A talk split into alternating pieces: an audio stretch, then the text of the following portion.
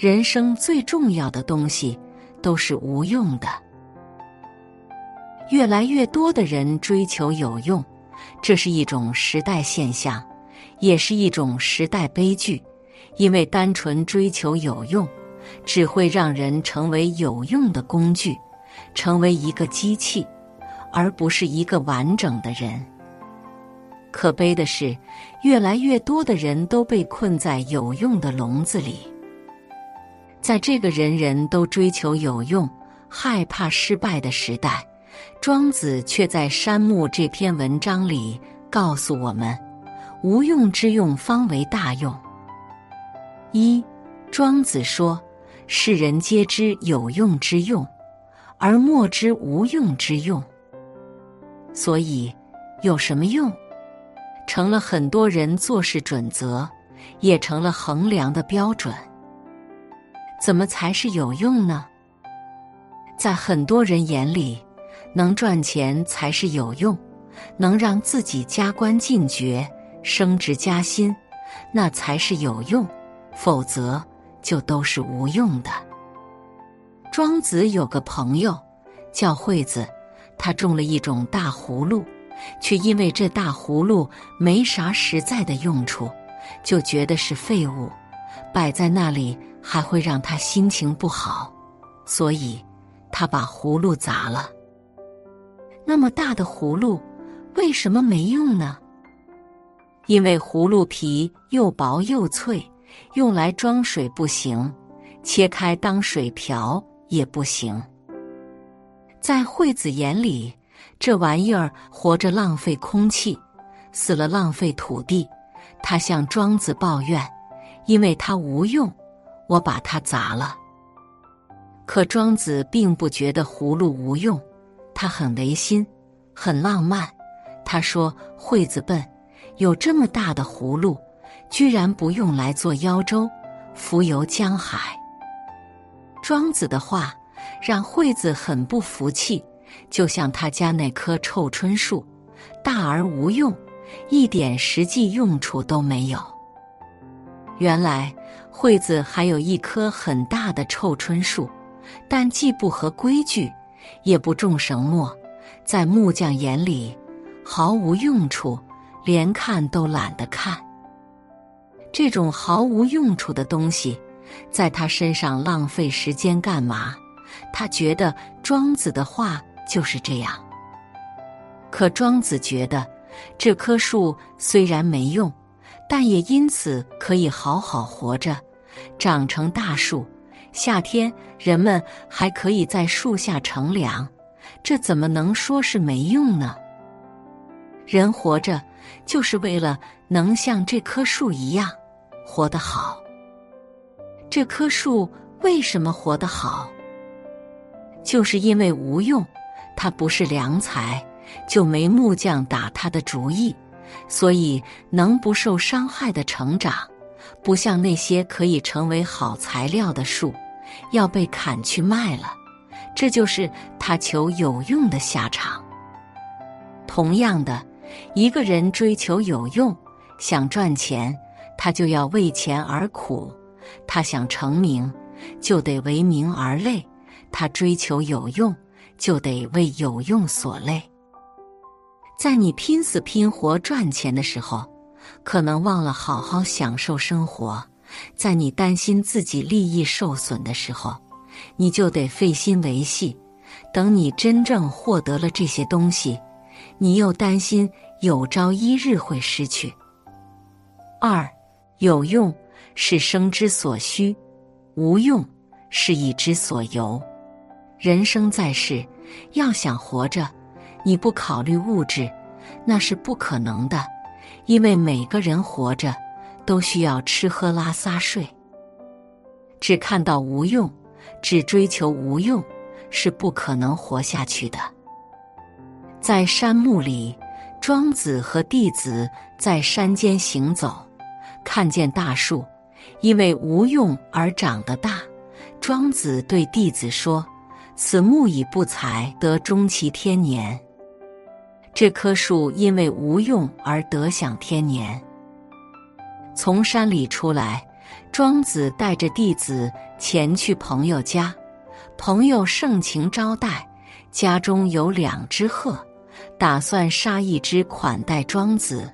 仆人问：“一只鹤会叫，一只不会叫，杀哪一只？”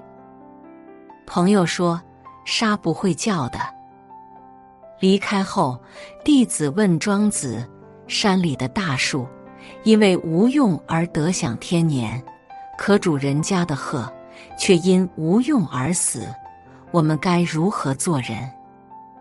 庄子说：“才与不才之间，似之而非也，故未免乎类。若弗成道德而弗有，则不然。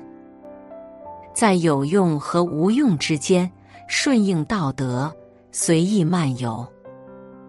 有用是生之所需。”无用是一之所由，单纯求无用，人是没法活下去的。所以还是要有点用。就像庄子钓鱼，没钱的时候回去找人借，他还做过小官员，这些都是有用。人追求有用，是为了获得生活的需要。可人活着需要的不仅仅是面包。所以在有用之外，还要追求无用。无用是为了让我们活得更好。我们所读的书，我们所持的正义，看起来虽然没什么用，但它却让我们的精神更加丰富，让我们灵魂更加饱满，从而活得更好。就像蔡康永说的：“人生最重要的东西。”其实大都没有什么用，爱情、正义、自由、尊严、知识、文明，这些无用的东西，是让我们在有用之外，获得精神的享受，不被物质奴役，不被有用所困。三，放眼世间，大多数人都为物质所累，他们想要更多的物质。就要想让自己变得更有用，这就让人的生活越来越卷。因为当你身边的人都更有用了，而你如果不变得更有用，就会被淘汰。而他们一旦得到了，就又放不下，担心失去，内卷因此产生。追求物质是没有尽头的，有多少都觉得不够。有多少都觉得还差一点，他们担心生病了没钱看，担心出现意外没饭吃。当然，他们也不敢想象自己可以换一种方式活着。山木的世南夷辽见鲁侯篇中，鲁王贵为一国之君，却经常烦恼。可是世南夷辽一介不一，身无长物。却很逍遥。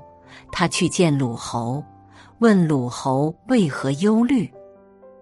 鲁王说：“我学习先王的治国之道，敬鬼尊贤，事事亲力亲为，不敢有所懈怠。可即便这样，仍然不能免除祸患，这是为什么？”世南医疗说：“您消除祸患的方法太浅薄了。”狐狸因为自己的毛皮，即便小心谨慎，也不免遭到祸患。其实它没什么错，可是自己的毛皮却给他带来灾难。如今，这鲁国不就是为您带来灾难的珍贵毛皮吗？一句话，你把鲁国塞在自己心里，怎么能不忧虑呢？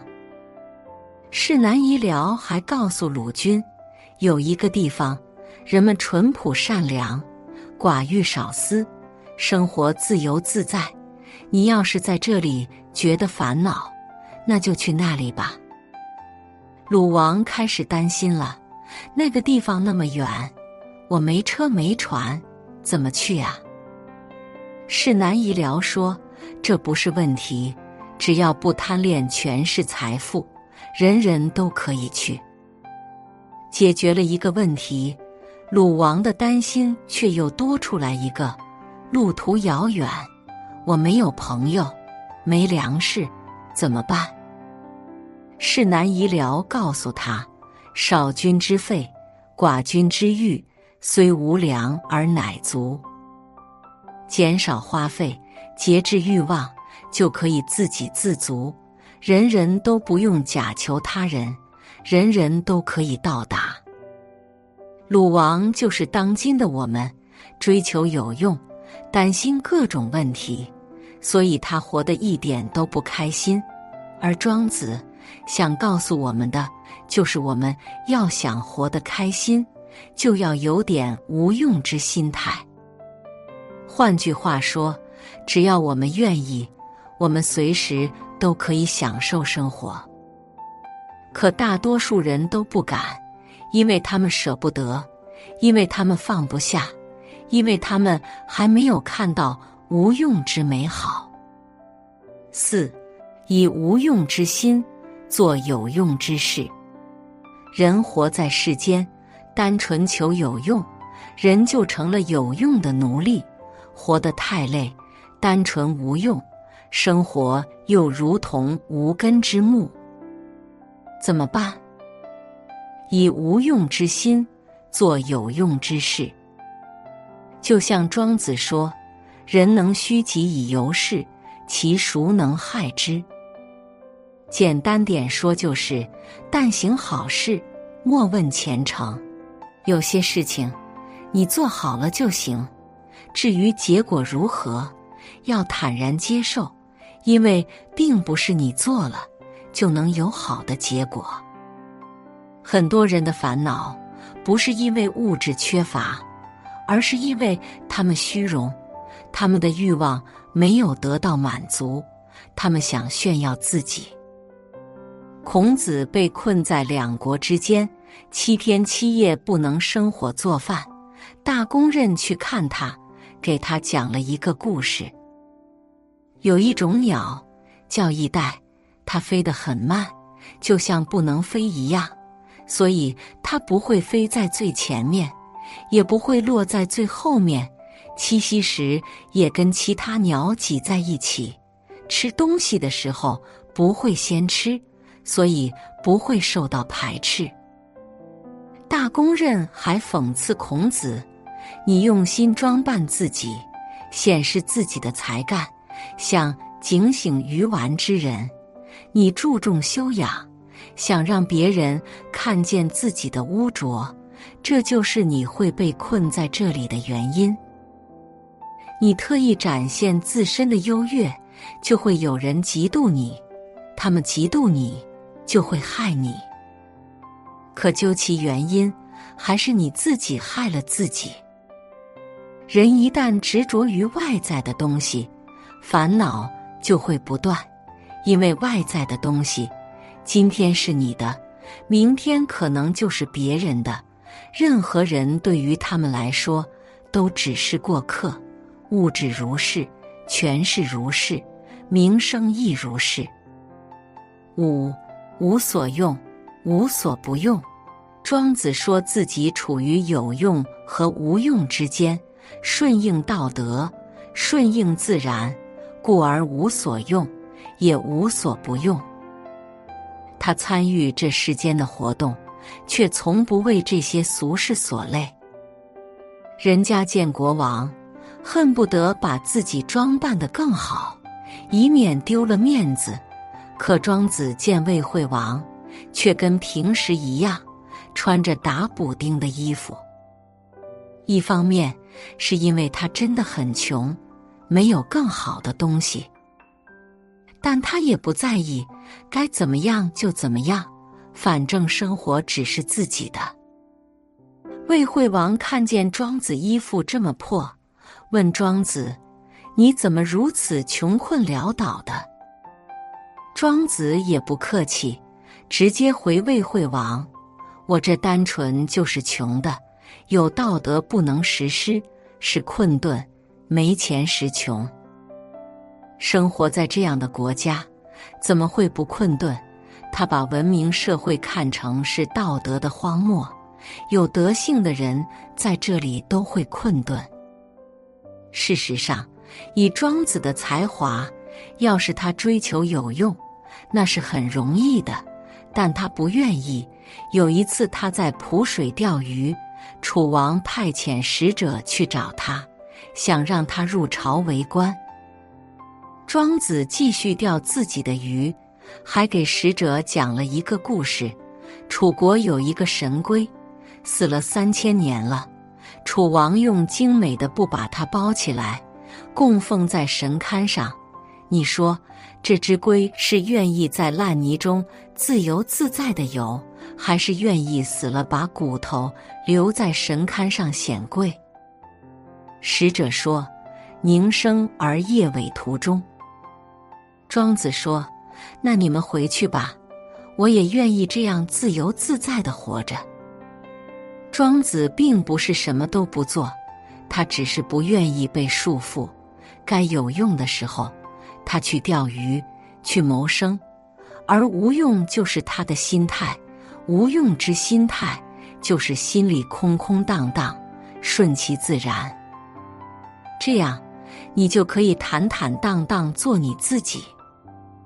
六有用，可以让我们活着；无用。能让我们活成一个人。人们追求有用，因为他们觉得那可以让自己生活的更好。可什么是有用？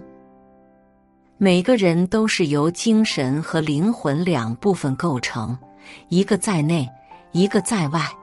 而很多人所看到的有用，只兼顾了外在的部分。学一门技术，那是有用的。因为它可以让我们获得物质，获得生活的资本，借此可以照顾好自己的身体。如果不考虑灵魂，这当然没有问题，因为动物也将自己照顾得很好，它们只考虑生存和生殖，也一代代活下来了。但正因为这样，它们是动物，人不一样。人如果不关注精神，就会被欲望控制，而欲望是没有尽头的。你的生活明明已经挺好的，但是你和更好的人一比，就觉得自己竟如此差。怎么办呢？做些无用之事，可以让我们更好的成为自己，比如闲暇时读读书。看看那些经典作品，不会让你赚更多钱，但却可以让你的精神饱满，从而活得更好。有些东西看似无用，但却可以让我们活得更好。我们看不见、摸不着，但我们却因此活得更加有滋有味。有用的东西可以让我们活着。但有些无用的东西，却能让我们活得像一个人，而不是一个木偶、一架机器。